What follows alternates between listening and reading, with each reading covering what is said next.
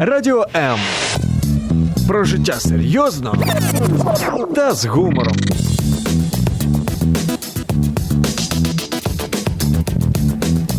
Радіо М.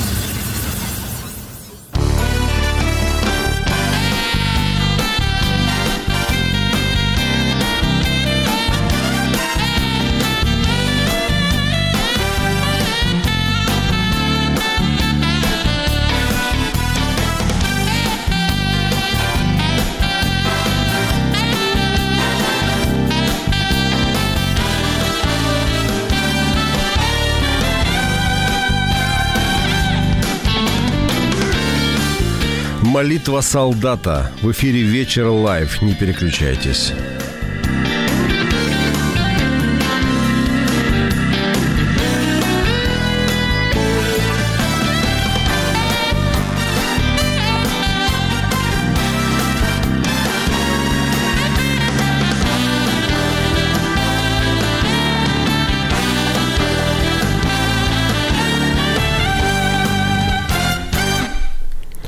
В кармане простреленной шинели погибшего солдата было найдено его письмо, которое осталось неотправленным. «Не знаю, Боже, дашь ли ты мне руку, но странно, что среди ужаснейшего ада мне вдруг открылся свет, и я узрел тебя». Меня зовут Евгений Гольцов. Добрый вечер. Говорить о войне и Боге непросто, но это часть жизни. К сожалению, что такое война, мы сейчас знаем не из фильмов. Среди наших родных, друзей или просто знакомых обязательно найдется кто-нибудь из тех, кто воевал или продолжает делать это с 2014 года по сей день. Сегодня нет шинели, есть другие средства защиты, есть современные способы ведения войны и многое другое. Неизменным осталось одно. Все это проходит через душу каждого бойца. О том, что происходит в душах солдат, сегодня будем говорить с двумя действующими военными капелланами. Военный капеллан Вооруженных сил Украины Анатолий Кушнирчук. Анатолий, добрый вечер. Добрый вечер. Военный капеллан резерва ВВС США Ольга Вестфол. Оля, добрый вечер. Добрый вечер. Обращаясь к нашим слушателям, зрителям, вы можете принять участие в дискуссии, позвонив по номеру телефона 0800 30 14 13. Для вас это совершенно бесплатно, с мобильного или с городского. Отправить сообщение на Viber 099 228 28 08. Или же, подключившись к нашему стриму, оставлять свои комментарии, оставлять свои эмоции. В общем, быть вовлеченными в нашу беседу. Очень прошу подключиться в эту беседу тех, кто непосредственно с этим связан. Военных священников, просто священников и, конечно же, просто военных. Кстати, вы военные очень даже и непросто. Итак, «Не знаю, Боже, дашь ли ты мне руку». Эти строки были написаны в 1944 году. Задают ли подобные вопросы солдаты сегодня? Может, Анатолий, вам слово? Задають і навіть констатують, що подає руку. От, я так би сказав. Я недавно був у 25-му окремому мотопіхотному батальйоні «Київська Русь», і там зараз служить на передовій мій друг Василь Щербаков, позивний «Сват». І він мені якось сказав, от в цю поїздку, каже: «Знаєш, брате, я не рахую себе рабом Божим, я себе рахую сином Божим, тому що я відчуваю, що він завжди зі мною. І я правильно роблю, що я тут є і тут служу». Констатація факту, що Божа рука з ним. А ви, Ольга, с позиции американского капеллана? У нас говорят обычно: в окопах нет атеистов. И когда доходит до такой ситуации, где есть угроза жизни, ты не знаешь, будешь ли ты жить завтра, что будет в той ситуации. Многие задумываются, ну, а что, если меня убьют? А что, если меня не будет? Что будет дальше с моей душой? И многие обращаются к вере, а многие приходят к капелланам.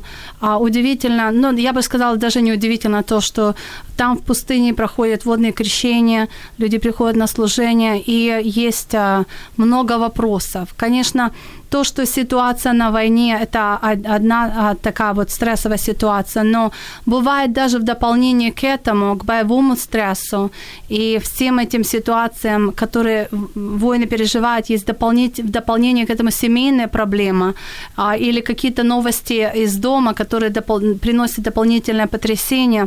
И люди часто приходят к капелланам и спрашивают, ну, а где Бог в этом всем? Или мне нужна поддержка? Или просто выговориться и помолиться? Очень много разных ситуаций. Например, я помню, когда я была, служила в Fort Lee, я устраивала очень много разных концертов, как раз в 203, 4, 5, 6 год, когда я там служила. Многие из наших солдат после окончания тренировки отправлялись в Ирак и Афганистан. Много было страхов, непонятностей, что будет.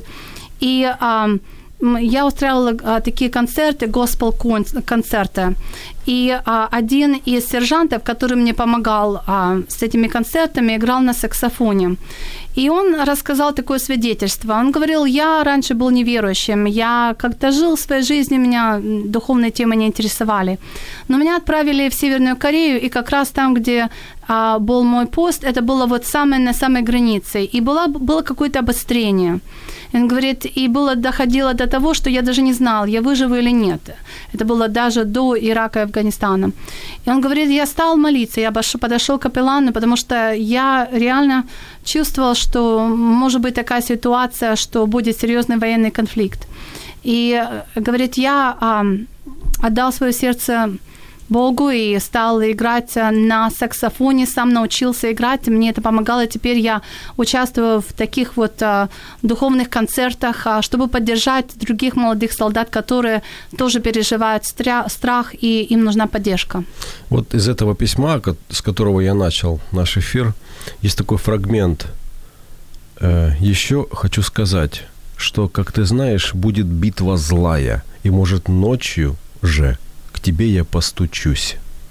Действительно, переживание того, что ты можешь не пережить эту ночь, не пережить этот день, это, я так понимаю, то, что вбито в сознание каждого, кто находится там. Я не ошибаюсь? Ні, не помиляєшся, але, знаєш, так скажу, що не кожен ходить з такими думками по лезу ножа на передовій, тому що дуже важко з цим всім жити і день, і ніч. Там більше всі шуткують і мають такий витончений гумор, але шуткують на дуже серйозні речі. Якщо б вони сюди, ці військові, прийшли, почали тут шуткувати, то ми б їх не зрозуміли. Чому? Тому що вони навіть шуткують про смерть. Чому так? Вони з цим кожен день стикаються. Вони це бачать, вони це переживають, і Господь створив людину так, що її психологія, її нервова вся система, вона сама себе захищає настільки, наскільки може. Тому гумором вона зразу виплескується і десь себе трошки захищає. Звичайно, що вони розуміють, що є ситуації на фронті, де ти можеш дійсно не пережити і пару годин. Я пам'ятаю, на Світлодарській дузі за 6 годин загинуло 9 людей на одній і тій же самій позиції. І получилося так, що ніхто із них не був готовий сказати, оце мій останній день, я живу його, і я вспію позвонити своїй дружині там, чи ще своїм близьким друзям. Ніхто цього не знав. Але коли почався обстріл, і всі позапригували в бліндаж, і розуміють, що калібр міни, яка прилітає він дійсно небезпечний навіть для їх бліндажу побудованого, тобто він може проникнути до них, і вони фактично можуть всі бути вбитими, то тоді люди розуміють, що є Бог, і розуміють, що от як з того листа, що можливо я сьогодні до тебе постукаюся. І люди розуміють, і дуже часто військові попадають в ситуації, де немає варіанту Б. Є тільки один варіант А. Нема варіанту Б. І от коли вони в ці ситуації попадають, от тоді там тісно, як Ольга сказала, невіруючих атеїстів там немає. Тому що коли нічого в тебе нема, то все рівно Бог у тебе є. І тому люди звертаються до Бога, і вони можуть навіть кричати до Бога, казати: «О Боже, прийди», або «поможи мені зараз», або навіть проста молитва «спаси і сохрани», да, це два слова. Вони дуже важливі і дуже багато важать саме в тех ситуациях, в яких перебувають військові на передовій. Да, я слышал много историй непосредственно от ребят, но что я, допустим, вижу, что новобранца можно отличить не по внешнему виду. Внешний вид у них сегодня у всех одинаковый. Это не то, что раньше там затянутый, кепка на ушах и так далее. А сегодня, мне кажется, новобранца, ну, скажем, человека, которого не потрепало еще, который не побывал под обстрелами, можно отличить, наверное, по глазам. По его взгляду. Можно. По тому, как он смотрит, по его оценке, по его жизненной философии, по его ценностям вообще. Можна. Ти нагадав мені, Женя, один такий приклад. Десь неділі 3 тому стою в черзі в супермаркеті на касі, і стоїть ззаді мене один чоловік. Простий дядько середніх літ, нічого такого особливого. Стоїть, потім він щось почав там копошитися, говорить, я до нього повернувся, і ми зустрілися поглядами. Він на мене так подивився і мені каже: «Ти є людина війни». Я так на нього подивився, я проста людина, стою в супермаркеті, беру ті продукти такі самі, як і всі беруть. Звідки на мені написано, я навіть не по формі стою, фактично. Він каже: «Ти людина війни». Така пауза. Потім він розтягує свою куртку і показує мені свій тельник. І після цього, щоб зробити історію коротшою, оказалося, що він є капітан другого рангу військово-морських сил Збройних сил України у відставці. І потім ми розговорилися, і він каже: «Знаєш, каже, всіх, кому я дивлюся в очі, каже, я бачу, хто є людиною війни». Тому я так думаю, що і Ольга скаже, і всі скажуть військові, що військовий військового, коли загляне йому так трошки пристальніше в очі, він його побачить. Незалежно від того, у що він вдітий, і в обставинах, в яких вони зустрілися поглядом. Военный военного увидит, особенно если посмотрит ему в глаза и поймет, насколько он военный и через что он прошел. В эфире «Вечер лайв». Не переключайтесь.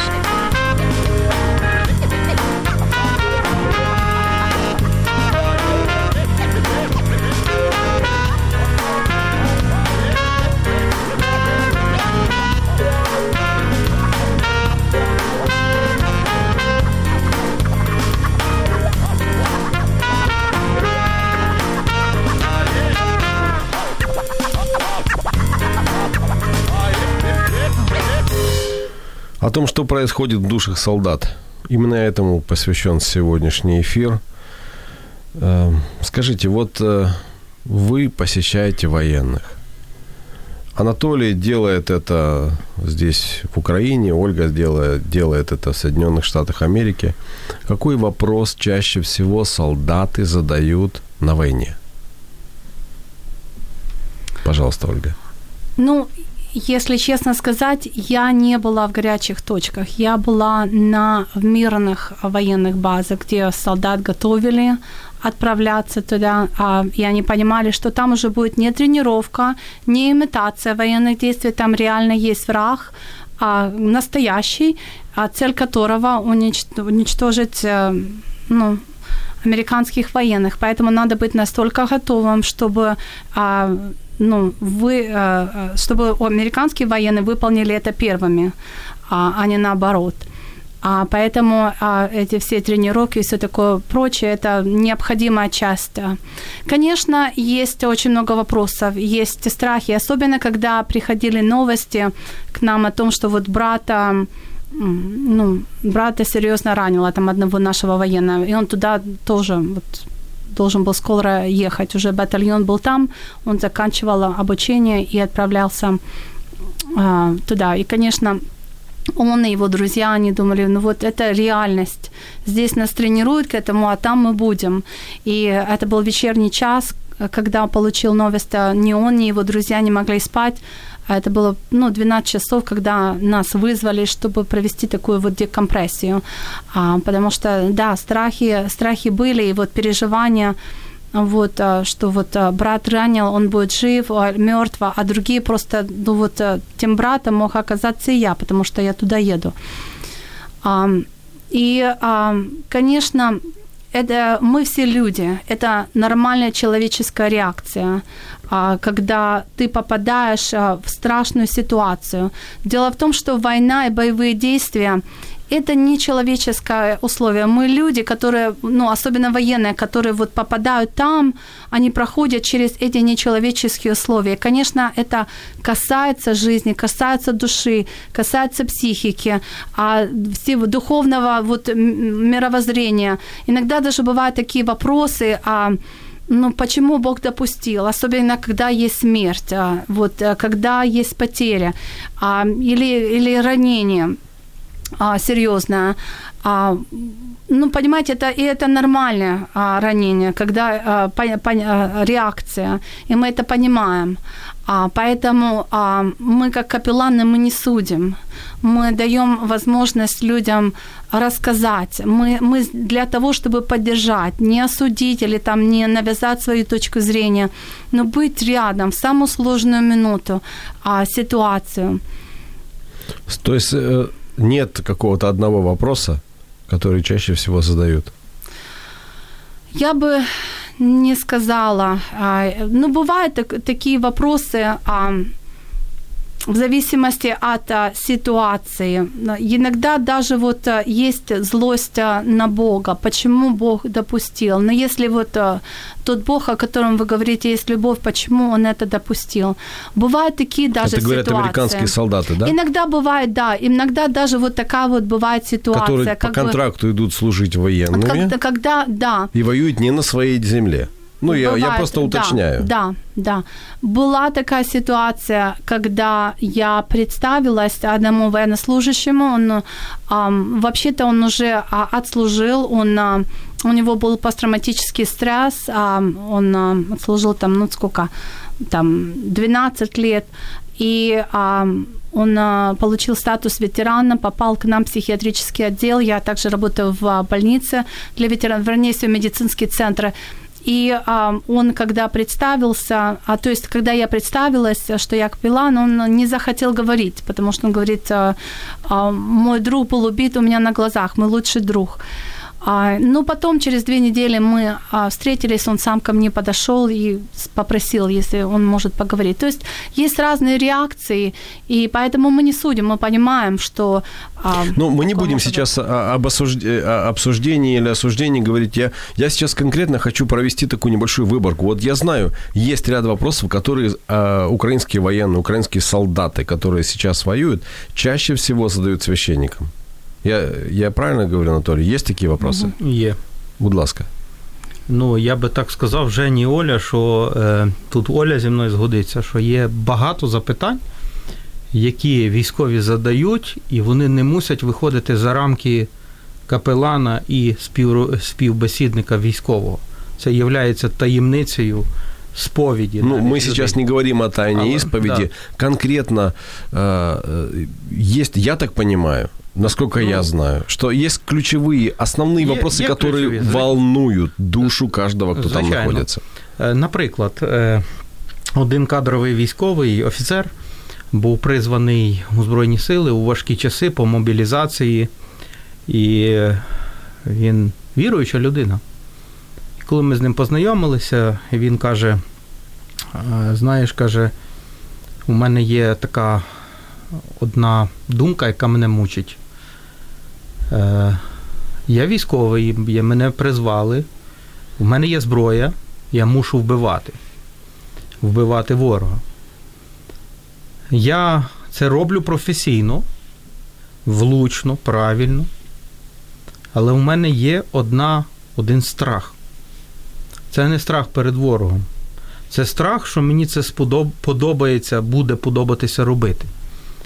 І каже, я розумію, що десь тут мусить бути втручання Боже, щоб я розумів, що я це роблю як військовий, по контракту, як той, хто захищає. І десь всередині себе я розумію, що коли я буду цивільною людиною, мені не мусить це подобатися. Я не мушу до цього приростати. Я, каже, обов'язково буду молитися про це. Приїду додому, піду в церкву. І буду молитися про це. Я собі так думаю, а нащо так довго ждати? Кінця ротації, їхати додому, шукати церкву і там молитися. Якщо можна це зробити зараз, тут. Оцей страх, це саме найбільше, про що задають військові. Страх перед тим, що це буде сподобатися робити. Раз. Друге, чому існує Бог і існує зло? Третє питання. Де є Бог, коли є тут пекло? Да, таке запитання. Де він, в чому він має проявитися в людині під час боїв? От. І фактично люди мусять від капелана навіть витребовують показати їм того Бога, який їх веде. Особливо, коли на позиції гинуть люди. І це складно пояснити, де він той Бог був, чому так сталося. І багато таких є запитань, і це є дуже складні запитання для капелана. Основні питання, вони сосредоточены вокруг именно ценностей. Если мы, так получается, что мы в основном христианская страна Украина, во всяком случае при последней переписи, которая была, около 80% себя такими назвали.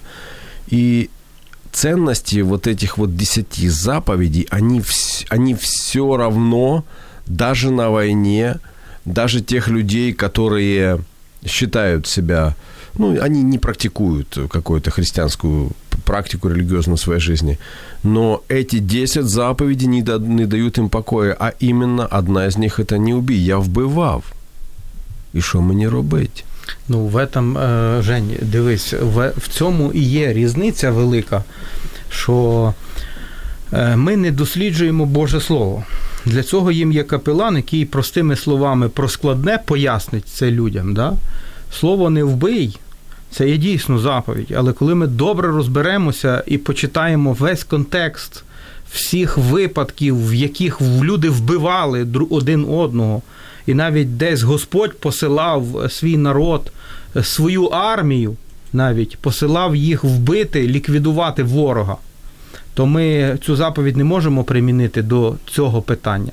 Тому що люди захищалися або робили те, що їм Бог говорить.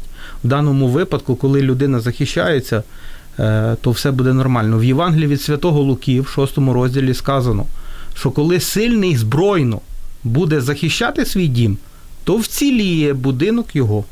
Тобто, якщо він буде захищати свій дім, то й буде він цілий. Ну, запрос этот є. Я прав? Є таке запитання, звичайно. Я знаю ситуацію, коли солдаты не могли преодолеть барьер и выстрелить по зданию, по церковному зданию, потому что там засел снайпер. Они говорят, это же храм Божий. Вот эти моменты, то есть есть какая-то грань, которую люди они имеют какую-то боязнь, страх, это святое, его нельзя переступить. И почему я спрашиваю про вопрос... Я убивал. То есть они могут себя оправдать кучей доводов. У них есть очень много аргументов себя оправдать. Но на уровне души этот запрос есть. Жень, я хотів би сказати, що ніхто із них, хто зараз тримає зброю, не був створений для того, щоб вбивати. Але вони змушені це робити тому що вони мусять захищатися. Ніхто із них не був створений Богом з автоматом або з кулеметом, чи гранатометом, чи танкістом. Вони навчилися це професійно робити для того, щоб ворог не прийшов в їх хату. Ніхто із них не був народжений вбивати. Вони були народжені для того, щоб отримати максимум всього, що може їм дати життя, максимум позитивного, але не вбивати. Тому навіть вбиваючи ворога, в людини є моральна травма. І коли вона з цією моральною травмою справляється, приходить і каже: знаєш, навіть вбиваючи ворога, я відчуваю, що от щось не так. Я розумію, що я роблю, але щось не так. І це є моральна травма. І коли він з моральною травмою звертається до капелана, люди розуміють, про що йде мова. І тоді капелан, звичайно, він пояснює йому: друже, дивися, отут, ти не був створений для цього, але ти мусиш це робити, і це нормально.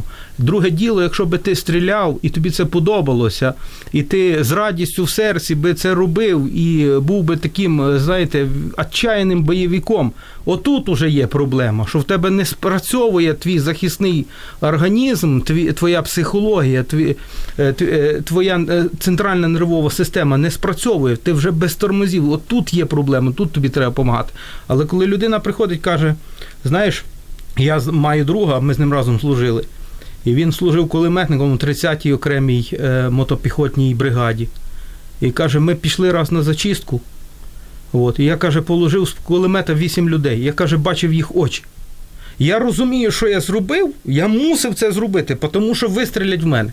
Але я розумію, що я бачу ці очі, я розумію, що то теж чиїсь там діти, там, я, каже, в мене є моральна травма. Ми довго з ним говорили, поки він не зрозумів, що він каже: зі мною щось не так, я взагалі психічно хвора людина. Я кажу: ні, з тобою все нормально. Другое дело, если бы ты мне хвалился тем, что ты сделал. Вот он говорит, не так, это из-за того, что его это мучает, да? Он говорит, звичайно, что с ним это не так. Звичайно, вперше в житті. По-моему, стріляли. Наоборот, это так. Должно мучить. То есть не может нормальный человек, который не рожден для того, чтобы убивать, не мучиться от того, что убивает. Ніхто не народжений, да, щоб вбивати. Ніхто не народжений. Mm-hmm. Але ми мусимо це робити, тому що в світі є зло, від якого треба захищатися. Я хочу трошечки добавить тоже. Я как раз только что провела лекцию по моральной травме, и там один из моих слайдов была цитата генерала Коллинса. И вкратце эта цитата звучит так, что мы тренируемся постоянно, это американских солдатах, мы постоянно тренируемся не для того, чтобы убивать, а для того, чтобы вернуться домой живыми. Когда, понятное дело, что украинские солдаты защищают суверенитет и границы своей страны. Это делает любая страна в мире. Это оправдано, поэтому Украина защищена. Оля, это оправдано даже Библией. Да, защищать, да, конечно, свои кордоны. Поэтому на Россию наложены санкции, поэтому есть помощь Украине, потому что с моральной точки зрения, даже не духовной это тоже с Библией, да, ты защищаешь свой народ. Если никто не будет защищать, что будет? Для этого и есть армия. То же самое и с полицией. Полицейские тоже носят пистолет, потому что есть бандиты. Если есть угроза жизни, у них есть свой протокол.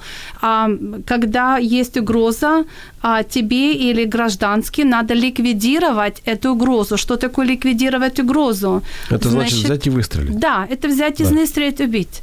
И, к сожалению, у нас не идеальный мир. Есть тюрьмы, и в этих тюрьмах есть бандиты, которые переступили границы. Кто-то там, может быть, мелкие какие-то там воришки, а есть рецидивисты, убийцы, садисты и тому прочее.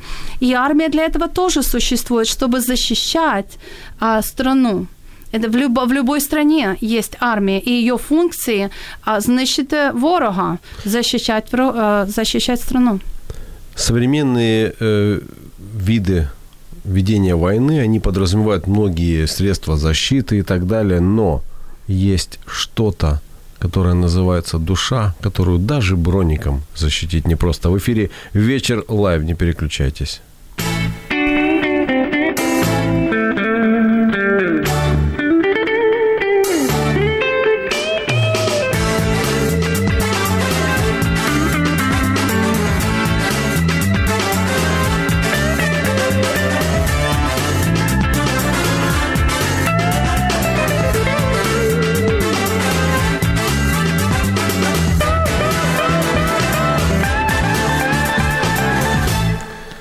Я хочу напомнить, что мы говорим о душевных переживаниях солдата в зоне боевых действий. Меня зовут Евгений Гольцов, это «Вечер лайв», и у меня в гостях военный капеллан Вооруженных сил Украины Анатолий Кушнирчук и военный капеллан резерва ВВС США Ольга Вестфол.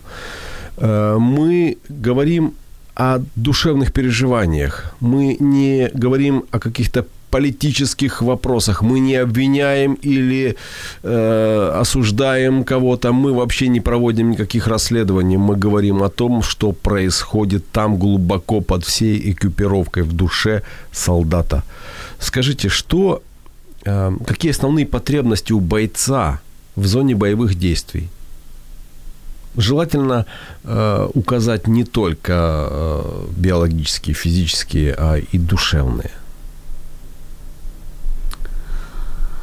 Ну, как говорится, у каждого бойца, который там воюет, должен быть сильный тыл. Когда дома все в порядке, когда они понимают, что у жены есть помощь, если там прорвет труба, есть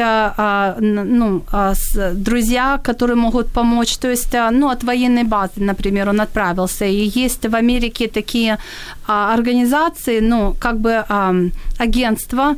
Прямо там на базе это Family Readiness Center, это семейный, подготовки центра, скажем.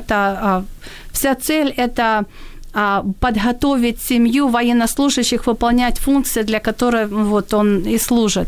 Но вы понимаете, когда, например, что-то там происходит, и жена звонит в истерике, он не может сконцентрироваться, он переживает. То есть есть очень много разных таких агентств или таких групп на самой военной базе, которые помогают. Там, например, с детьми, и консультанты, и капелланы, и там финансовые ситуации, если скажите, какие-то. Вообще поэтому у американских солдат есть возможность связываться с семьей, когда они где-то на миссии находятся? Ну, конечно, да, обязательно. И слава богу, что мы сейчас в таком веке, что это можно сделать по видео, не просто там письмами, весточками, как это было 100 лет назад. То есть эмоционально они имеют эту связь, они поддерживают. Конечно, обязательно. Это обязательно, поэтому, когда приходит армия, устанавливаются компьютеры и все такое прочее, потому что эта связь им необходимо. Чтобы они знали, что дома все в порядке, я должен выполнять ту задачу, для которой меня сюда тренировали и прислали. А семья в это время живет у себя дома, там, где она и жила, среди своего, окружения, известного, знакомого и так далее. Если есть какая-то ситуация, если что-то происходит на этой военной базе, к которой они прикреплены, там есть помощь семье. А в украинских реалиях, Анатолий, что больше всего необходимо бойцу в зоні бойових дій? Ну, я тут згоджуся з Ольгою. Дійсно, треба, щоб був гарний, надійний тил позаду. Тобто це твоя сім'я, твої батьки, з ними зв'язок, що все добре. І якщо щось вдруг не так, тому що ми живемо в цьому світі, то саме хтось прийде на допомогу. І є така добра, гарна приказка, до речі, родом з З'єднаних Штатів, що коли з нашої родини йде хтось служити, то ми всі йдемо служити з ним. Що це значить? Це значить, що ком'юніті, суспільство, з якого йде військовий служити, воно знає, що цей військовий йде служити. Це нелегко. І не кожен може піти з того ком'юніті служити і зробити ту роботу, що він пішов. Але те ком'юніті залишається турбуватися про сім'ю. І тому, коли надійний тил є, дзвінок з фронту, ой, слухай, нас дитина захворіла, але до нас прийшли Марія, там Іван прийшов, то вже повезли дитину, вже перевірили, нічого страшного.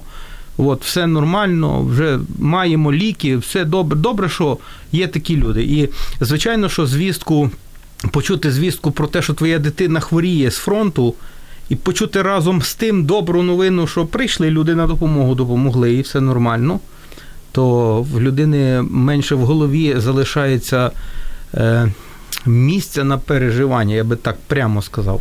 Недавно у мене була ситуація, я з одним бойцом общався, в Донецкой области. И он сказал, что его жена сломала ногу, и он все это время был в зоне боевых действий.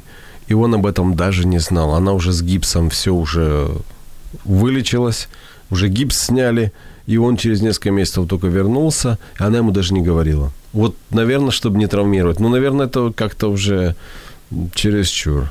Прям там такое уже не рассказывать. Якщо б я цю жінку побачив, я б міцно її обійняв і подякував за це, що вона так зробила. Скажите, ви капеллани, то есть ви воєнні священники. Вас идентифицируют как людей, с которыми, ну, скажем так, можно говорить именно об этом, не о кулинарных рецептах. То есть вы углубленно что-то знаете, понимаете и оказываете, ну, скажем, помощь духовную. Вас часто спрашивают о том, что будет после смерти? Да, такие вопросы, конечно, есть, естественно. Особенно, когда есть риск жизни повышенной. И, естественно, есть риск смерти. Когда, да. Конечно, такие люди, как вот, ну, скажем, военные, даже полицейские, там, пожарники. Есть такие возможности. Я не знаю, как они думают, вот когда возвращаются домой после, скажем, пожара или там службы, или там еще какой-то ситуации, но когда есть какая-то экстремальная, иногда бывает, думают, иногда, ну, не знаю, разные ситуации, но, скажем, когда, ну, вот, скажем, у нас на базе было самоубийство, и первый, кто ответил на это мирная ситуация, военные полицейские. И после этого мы делали как бы дебрифинг и декомпрессию, что происходит внутри. Вот они зашли, они видели это все. Если вы работали с группой этих людей. Действительно, да, да. И, понимаете, когда ты в таких ситуациях, им жизнь не угрожала, но они видели смерть и все последствия вот этого. То есть это люди, которые отвечают на звонок. И, конечно, звонок – это какой-то кризис, что-то плохое. Мы, капелланы, тоже отвечаем звонок, но мы уже работаем с теми, которые вот отвечают. Или с семьей, потому что там стресс тоже. Или человек то есть умирает, есть группа людей, которая работает сначала с этим стрессом, с этой... Отвечает на этот кризис, да, да. И потом мы с ними. Вы уже и, работаете. Конечно, уже эти волны, которые вот семья, вот близкие, там кто еще задействован. Анатолий, у вас какие реалии? Ну, реалии похожі. Я думаю, що коли військовий попадає в якусь передрягу, от, переживають всі. І якщо знаходиться військовий капелан, який поруч, я думаю, що він там якраз і стоїть або знаходиться для того, щоб в потрібний момент подати потрібну допомогу. Я часто знаходився, давав якісь поради, які зміг, допомагав прямим чином фізично, от. Але дуже часто я просто знаходився там, нічого не робив. Просто був поряд. І часто після цього вже всього, що сталося, багато військових казало, знаєш, дякую тобі за те, що ти був тоді там. Ми відчували твою підтримку. Навіть коли ти нічого не говорив, в тобі не треба було, від тебе не треба було якихось особливих слів, настанови чи підтримки. Ти просто був, і ти був готовий зробити все, можливе і навіть неможливе, щоб допомогти в цій ситуації. І це спрацьовувало також. Тому що основна задача і функція капелана – це бути поруч. Просто бути поруч. Mm-hmm. Якщо до тебе звернуться, ти мусиш надати допомогу. Да? Це пряма допомога. Ти мусиш подати йому, допустим, той же самий кровозупинний бандаж. І навіть це зроблене, да, воно теж відіграє велику роль, тому що людина в шоці. Допустимо, людина поранена, відкриває свою аптечку і з неї все висипається. Вона не може знайти цей бандаж. І рядом знаходиться капелан. Так що капелан має робити? Капелан не має відповідати зараз на духовні запитання. Все, що він має швидко зробити, це допомогти людині фізично врятувати її життя. Щоб потім було з ким о духовному говорити. А потім, якщо треба, відповісти на духовні запитання. Якщо людина, допустимо, сидить зі мною в окопі, да, і вона жажде пити, і в мене є в бутилці вода, то я не буду з ним молитися про його потреби. Я йому подам ту воду. Він поп'є, все буде нормально, і тоді, якщо він захоче задати ці запитання, він їх задасть. І я буду радий їх чути. І якщо я навіть знаю відповіді на них, то я їх відповім, звичайно ж. Нам комментарий написали, Виктория. «Однажды солдат открыл душу и родился стих. Война, война, как вихрь в страну ворвалась, разрушив дел привычных круговерть. Быть может, бредем, снится, показалось, а нет, обстрелы, горе, страх и смерть». Стих очень длинный, я не буду весь его зачитывать, но я рекомендую вам присоединиться к нашему стриму и прочитать, потому что вот от этих переживаний, от того, что человек открывает тебе душу и рождается стих, это что-то... Народжуються вірші, народжуються пісні, народжуються мелодії, народжуються навіть великі книги, які варто читати. І їх, я знаю, що їх не всі будуть розуміти, ці книги, ветеранів, які написали ці книги, але десь хтось зрозуміє, особливо ветерани, вони пишуть для ветеранів, і вони один одного розуміють краще. І тому фактично всі їх ці твори, вони дійсно є відображенням того, що твориться в душі. Вони так хочуть виразитися. Фактично, от Ольга навіть може сказати, що якщо взяти за 100% служіння військового капелана, то з нього левова частина служіння військового капелана є слухати. Просто слухать. Это то, как раз о чем я хотел у вас спросить. Какие основные вообще виды духовной помощи вы можете оказать солдату? И нужно оказать? Ну, как уже сказали, я хочу просто подтвердить.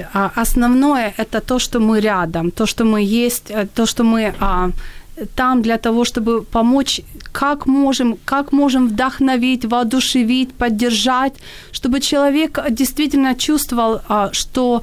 о нём заботиться, что его судьба не безразлична, что какая-то, может быть, есть такая ситуация или, может быть, семейная проблема, или что это ещё, что это, ну, это, да, это трудность, но это можно пройти, это не конец жизни, это, ну, не предел, что всё, нет смысла жить.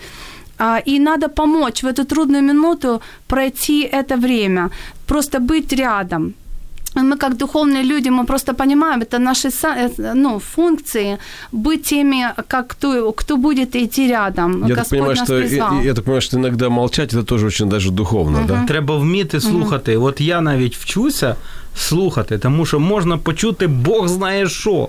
Взагалі такий набір думок, як салат, який ти ніколи в житті би так не змішав з такими інгредієнтами. Але це треба вміти послухати, все розкласти по полочкам для себе, як військового капелана. І потім, якщо це треба, може щось і вставити в той діалог, монолог. Але дуже часто людина може виговорюватися хвилин 40, а може й годину. І потім така пауза, він видихає, і каже, це все, що мені треба було від тебе, щоб хтось мене вислухав. Вот давайте представим, что сейчас у нас уже заканчивается первый час нашего эфира. Все это время вы с кем-то беседовали, и он от вас уходит. Он вам высказал все, что хотел, и что бы вы сказали ему в напутствие? Постарайтесь, пожалуйста, вложиться в 30 секунд. Итак, военный капеллан резерва ВВС США Ольга Вестфол, пожалуйста. Я скажу так, на примере. У меня действительно такой был пример. У нас была одна, я постараюсь на 30 секунд. Пришла молодая солдатка. И у неё столько было стрессов. Она говорила, больше часа. Знаете, мы не обмежены часом, не ограничены временем. Когда приходят, если надо им время, я там час и больше, и два, если надо, и три бывало даже. Это была у нас суицидная ситуация. Там действительно надо было работать, так как мы не можем разгласить, я отпустить не могу. И вот с этой женщиной она разговорила, говорила, и потом она говорит, ой, мне сразу стало легче. Я думаю, ну, я даже ничего не говорила, но я понимала, что здесь я тоже могу что-то сделать. И я задала несколько таких вопросов, где еще вот она ответила не просто да и нет, а немножко о себе.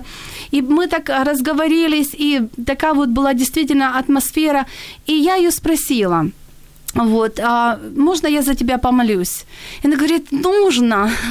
И мы помолились, и я не знаю, насколько она была близка к Богу до этого или нет, но, понимаете, ей было ценно, что ее выслушали, когда столько накопилось. И есть такая теория narrative therapy, то есть терапия рассказа. И хоть я и не говорю, называю это, но это просто что-то, Бог нас создал такими, что нам надо общаться, и мы можем поддержать. Слово может ранить, и слово может дать исцеление, поддержку. Напутственное слово от военного капеллана Вооруженных сил Украины Анатолия Кушнирчука, пожалуйста. Дуже коротко скажу. Я би в кінці сказав, що дякую, що відкрився. Тому що не кожний може відкритися. Друге, я готовий, і я візьму ту ношу і настільки багато, скільки ти мені дав, і той тягар. І третє, я буду тебе знову чекати. Светлана пишет, стих очень трогательный, я думаю, что я его дочитаю до конца. Он жил, как все, надежды, устремления, и, как у всех, года текли рекой. Но день пришел, война без сожаления сломала все костлявой рукой. На фронте он, семья в тылу осталась, отсчет пошел день-ночь, день-ночь, день-ночь. Днем труд, заботы, вечером усталость, и лишь во сне война уходит прочь. Ему сегодня сыновья приснились, как будто снова малые они. На руки взял, головоньки склонились, и мир вокруг, все как в былые дни. Сигнал «подъем» в реальность возвратился. И сожалений сразу миллион, и мысль сегодня дом приснился. Люблю, скучаю, улыбнулся он.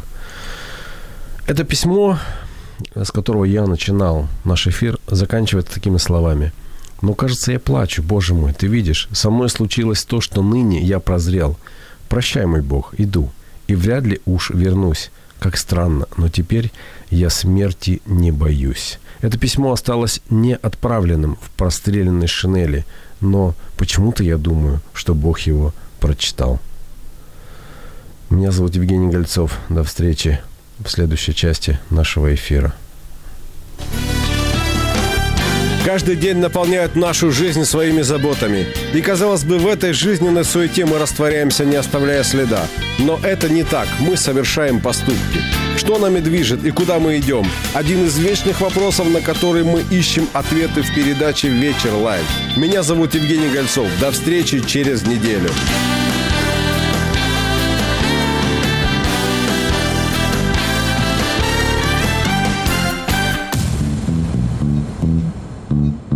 Радіо М. Про життя серйозно та з гумором.